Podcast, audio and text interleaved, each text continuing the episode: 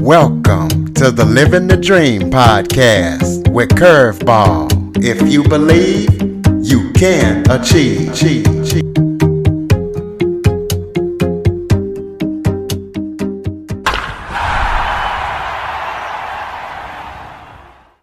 Welcome to the Living the Dream with Curveball podcast, a show where I interview guests that teach, motivate, and inspire. Today, I am joined by runner Colin Turner. Colin has 20 years experience of running.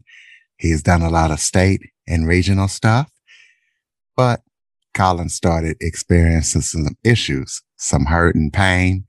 And in his thirties, he couldn't run more than five miles.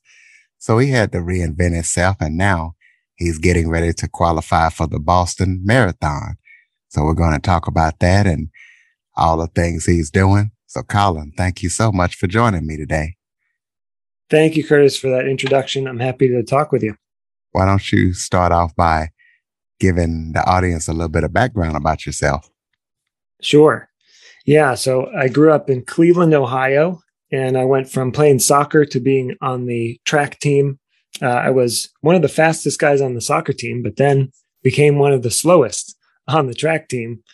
And, you know, my first year, I would watch all the juniors and seniors just running faster than I could imagine. I ran the 400 and the 800. And it was slow and it took time. But by the time I was in, I was a senior, I was running a time I couldn't have imagined as a freshman and just loved that process of continual improvement and the slow uh, accumulation of skill and strength so I kept running through college and I wanted to keep running as a as an adult. It really is a great stress relief for me. It's great for my mental health, for my physical health. And I found that I wasn't able to. I, I just kept getting hurt in my 30s. I had a different body than I did as a 19 or 20 year old. And uh, I had some unidentified issues that I had no idea were going on. And I just got so fed up that one day I decided to throw out everything I thought I knew about running from my college and high school days and start over from the beginning and pretend I didn't know a thing about running and just do the research. What does the research say is the way to avoid injury, to heal from it, to protect our bodies and make us more durable and resilient? And I started doing that. And it's been several years. For the past three years, I haven't had an injury that stopped me from running for longer than a week. And I've been running half marathons consistently the last few years. And I'm ready to move up to a marathon. Well, what is a myth or something that people believe about running that isn't true, in your opinion? Yeah, I discovered a whole lot of them that I really had believed for a long time. One of them is that it's always better to run faster or longer we tend to think, runners tend to think faster and longer is always better. So you should be trying every run, trying to run fast or run really long. And I learned that that is just not true, that we need a balance, and that most of my runs were too hard, and I should be running much easier. And then there were a few of my runs that should be harder. So I was running everything like in the middle. It was like medium hard when I needed easy days to recover and just let my legs warm up and stretch. And I needed to slow way down on those easy days. And then I needed some hard workout days, but I needed those to be targeted and specific and uh, treat them with a little bit of respect and reverence. Like only do one hard day a week at first. So that's one myth uh, that I've found I believed and that a lot of people do. Another is just that running should be painful.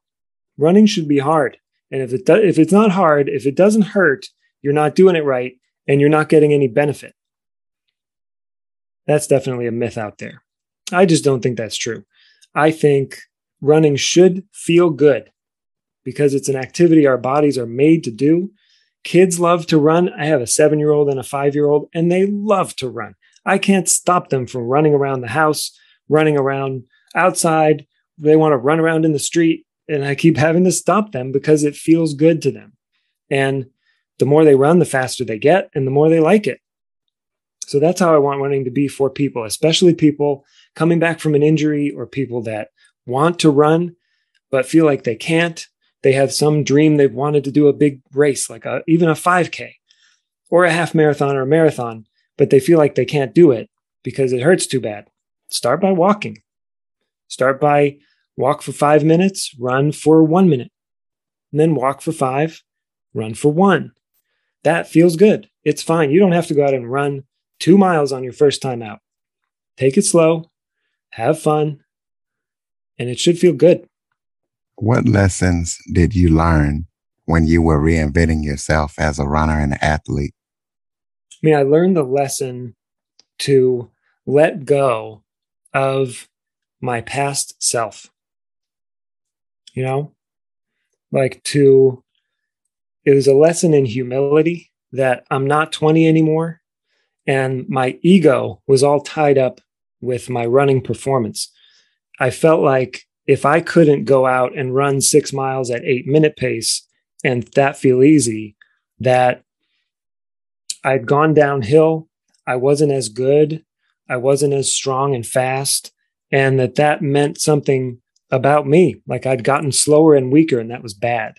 I had to just get over myself, let that go, and recognize that now I am the age I am. I'm in the body that I'm in. My body's in the shape that it's in. And I need to run according to that, not according to some image that I have of myself from the past that no longer exists. In your bio, you talked about having issues with depression and anxiety. Mm-hmm. Talk about your experience with that and how running helped helped you get through depression and anxiety. Mm-hmm. Yeah, especially in this last year and a half when all of us were cut off from things that we do to take care of ourselves mentally. And when many of us experienced a loss, that we were dealing with grief and that we couldn't do it together with our communities, that was really hard uh, for a, a lot of us. And for me, getting out into nature onto some paths and going for a walk and running was a way for me to just slow down and see the bigger picture. And research shows that walking and running balance out your hormone system. So they they can help reduce cortisol, which is this hormone that we reduce when we're highly stressed uh, and when we're experiencing fear, anxiety, which a lot of us have been.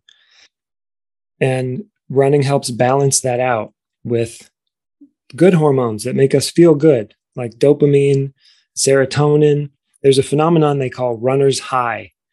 This is a real thing. After a good run, you just feel great because those positive chemicals are going through your system, natural serotonin and dopamine, and you feel calm, happy, light, like it's just all going to be okay. And I needed some extra, lots of extra of that feeling lately. And running helps give me that. When you were reinventing yourself as a runner and an athlete, talk about some of the barriers that you faced and had to overcome during that time.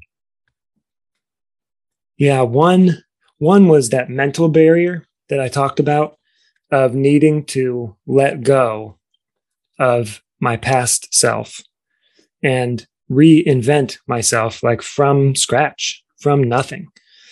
So a lot of my prior knowledge was a barrier. I thought I knew what good running form was because I was a really good runner in college. I was fast. So at first, when I learned that there were ways I could improve my running form, I resisted that and was like, no, I don't need to work on that. I'm fine. I just need to run more or I need to go lift weights and be stronger. I don't have to work on my technique. But I had to give that up and let go and learned there are some really easy things I could do. Cadence is one of them.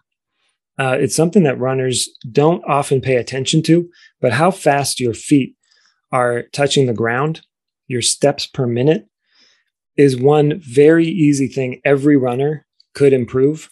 If your cadence is less than 175 steps per minute, you can raise it. The ideal cadence is between 175 and 180. And every professional runner, all of the elites are running at that level over 175, some as high as 180 to 184. That's a quick step rate if you try to go and do that now, but gradually ramp up and you'll find that running will feel a little easier. You'll have less of that feeling of pounding on the pavement. You won't feel like you're stomping. You'll feel quieter. Your, your feet shouldn't slap and make sound on the ground. That's not how we're designed. Our bodies are meant to be light and float over the ground. And to do that, you need a quicker step rate. So that was one thing. The barrier is letting go of the past. For new runners, what other advice would you recommend for somebody who wants to get started in running or maybe even somebody who hasn't ran in years and they want to get back mm-hmm. started? Yeah, first, take it slow and somehow make it fun would be the first thing I'd say. Like, listen to your favorite podcast or music when you go out. Uh, go out with people. Find a friend who will walk with you and jog with you. Join a community running group. There's a running group in every town and every city in the United States and Canada, I'm sure, where you can go find people who run and just go meet people and run with them. Um, another one is volunteer. There's a great program in Boston uh, where I live. It's called Sole Train, and it helps young people learn how to run and provides a supportive environment for them to do that with adult volunteers. That's the first thing I'd say. Second, uh, walk. So if you if you are deconditioned completely, you haven't worked out or exercised in more than a year, don't start by running, start by walking. Go walk 30 minutes a day for a week, then bump that up to an hour. And once you can walk, you're building the muscles and you're building the stability that's going to allow you to run. Add running really slowly, add a minute every five. Then it's two minutes, maybe a four minute walk, two minute run. And then slowly you'll do three minute walk, three minute run. And eventually, I still do this. I'm training for a marathon, and I'll go out and do a run that's four minutes running and then one minute walking. That's completely okay to do. Walking is not weakness, walking is taking care of yourself.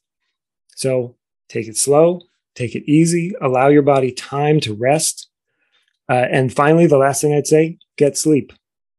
It turns out runners talk a lot about recovery and all these magical powders and rollers and massaging and all of these things you can do for recovery.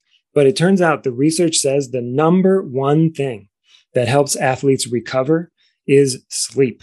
If you are not getting at least seven hours, better eight plus hours of sleep while you're trying to train, then nothing else you do will really work.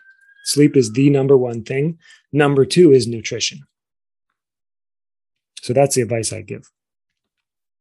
Well, let's talk about the marathon that you're preparing mm. for, the Boston Marathon. Tell people who might not know what that is and the things that you're doing and when you're going to be running in it. Yeah, the Boston Marathon is a special thing. I moved to Boston 15 years ago and saw, you know, for one, it's the marathon that the elite runners want to run. It has some of the best runners in the entire world every year that come together for this race.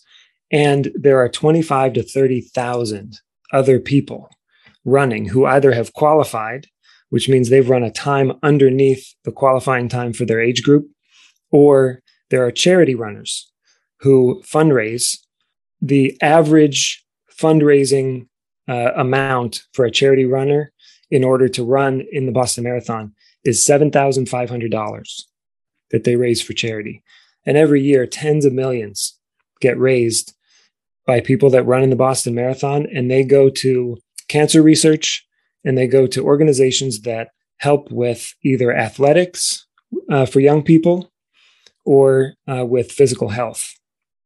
So it's just a wonderful organization. It's a really exciting run because you run through all these towns, and the Boston Marathon is lined with tens, hundreds of thousands of people. There is no place in the entire marathon route where there's not fans, five to 10 people deep, all the way cheering you on and yelling and holding signs and clapping.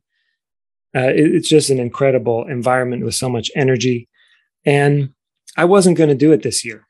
Uh, I was going to hold out for when I qualified. Qualifying time for my age right now is three hours and five minutes. And that's fast. That's running seven minute miles, seven flat for 26.2 miles.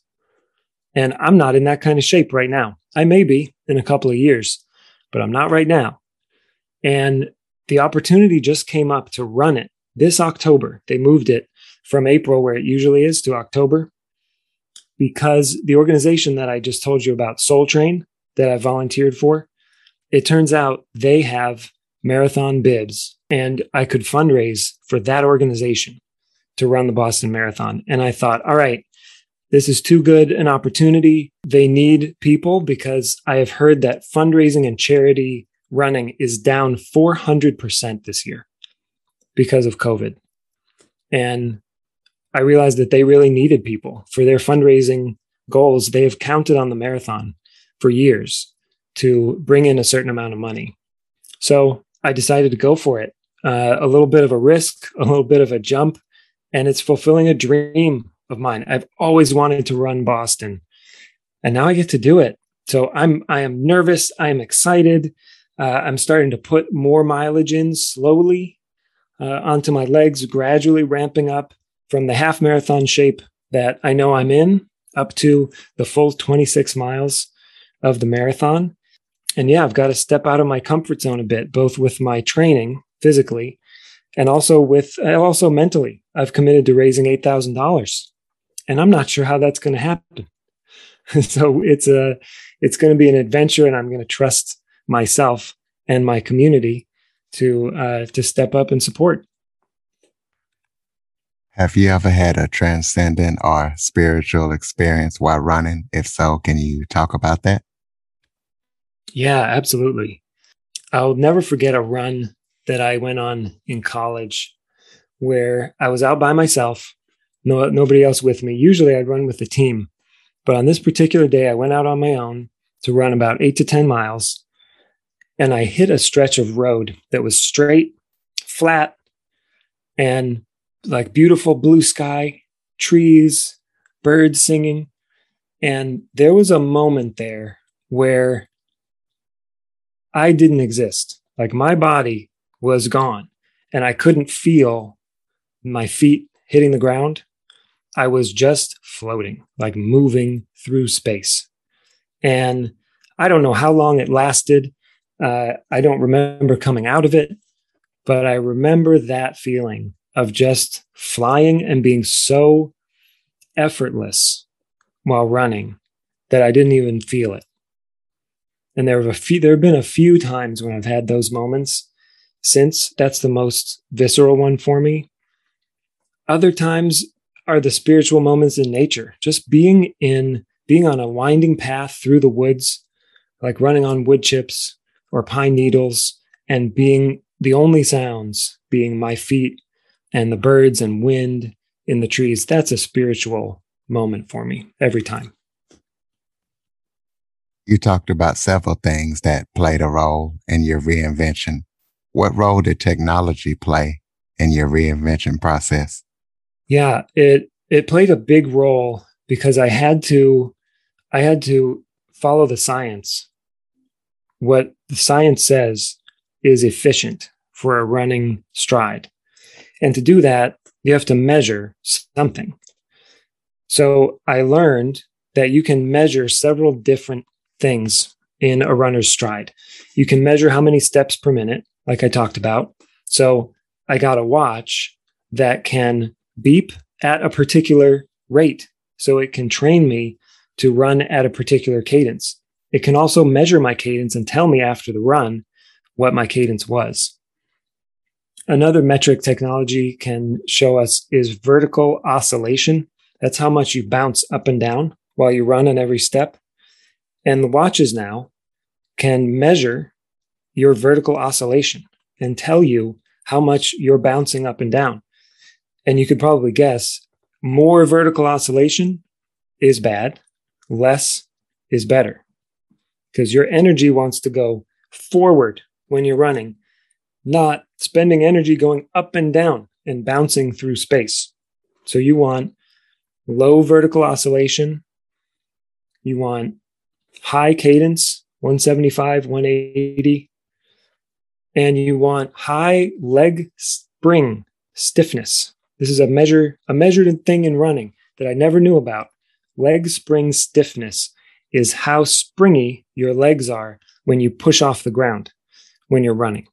I never even knew what that like that that could be a thing that could be measured. So through learning that, I learned some drills and activities that I can do to improve my leg springiness, which makes me faster, makes running feel lighter and more just more fun and quicker and also reduces injury. Because if you're springy and bouncy, then you're not slamming into the ground, you're not plodding, you're not like jumping from foot to foot and slamming into the ground, which sends force all the way up through your knees, your hips, into your back, and even up into your head. Uh, so that, those are a few things, but technology has really helped me dial in scientifically to measure my performance and to improve it. Tell us about what a muscle imbalance is and how muscle imbalances affect runners. Yeah, this was another blind spot that I didn't know about, but many people have what's called upper crossed syndrome or lower crossed syndrome. So, what this is, this is a chronic muscle imbalance where some of your muscles are shorter and some are longer, and that's an imbalance, or some are stronger and some are weaker, and that can be an imbalance. The really common one that people have that I discovered I have it's called lower crossed syndrome. It's when we have weak abdominal muscles and weak gluteus muscles. And then at the same time, you have a tight lower back, the muscles that contract your lower back, and you have tight hip flexors, which are these muscles in the front of your legs. They connect to your hips and they help you lift your knees up while you walk or run. So, tight hip flexors and tight lower back. What that does is pulls your pelvis so it tilts forward and you end up having that belly sticking out and the butt sticking out in the back that chronically uh, being part of your posture that puts a lot of pressure on the lower back and can result in a herniated disc and your tight hip flexors can result in knee pain because your hips are connected directly to your knees with tendons muscles tight in one place means it's also pulling in another place your hip flexors connected to your knees. Pull on those knees, and that's why we get knee pain. So I had to learn first what that is, and then learn how to correct it and how to slowly correct the muscle imbalance, which is two things get stronger in the abdominals and the glute. So I started doing a lot of core work, a lot of uh, leg extensions, squats. I started to do with heavy weight to activate my glutes and get them firing again they had become really weak. And then at the same time, stretch my hip flexors.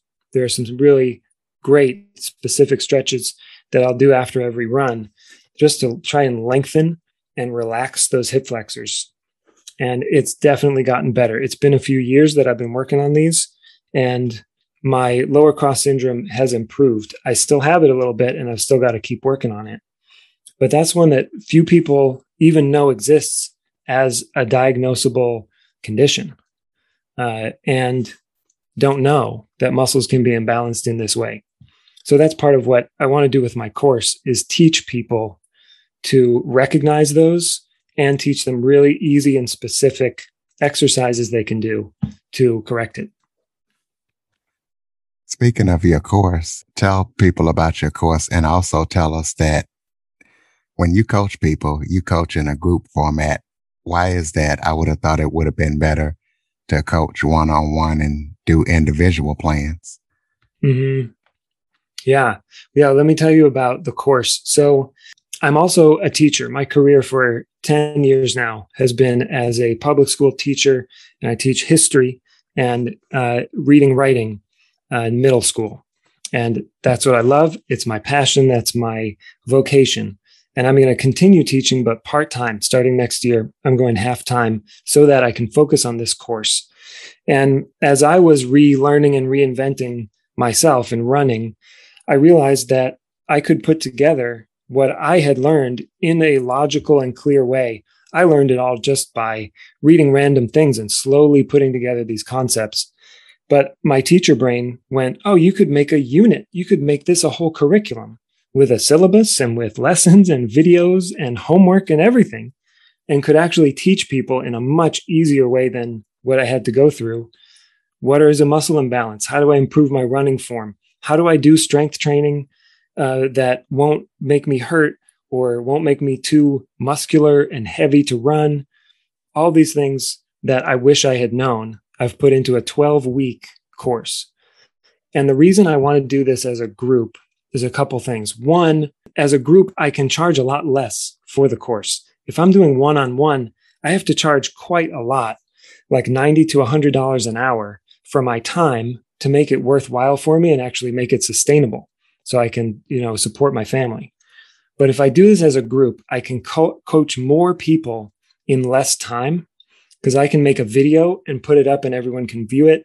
I can do a group call where everybody gets to be together. And so that's the first reason. It makes it less expensive uh, for people, and I want it to be accessible for everybody. The second reason is people work together in groups in a very different way than one on one. I know this as a teacher. When I give students a creative assignment and I give it to them individually, they don't come up with nearly as many creative, interesting solutions to a problem than when I put them in a group of at least four people.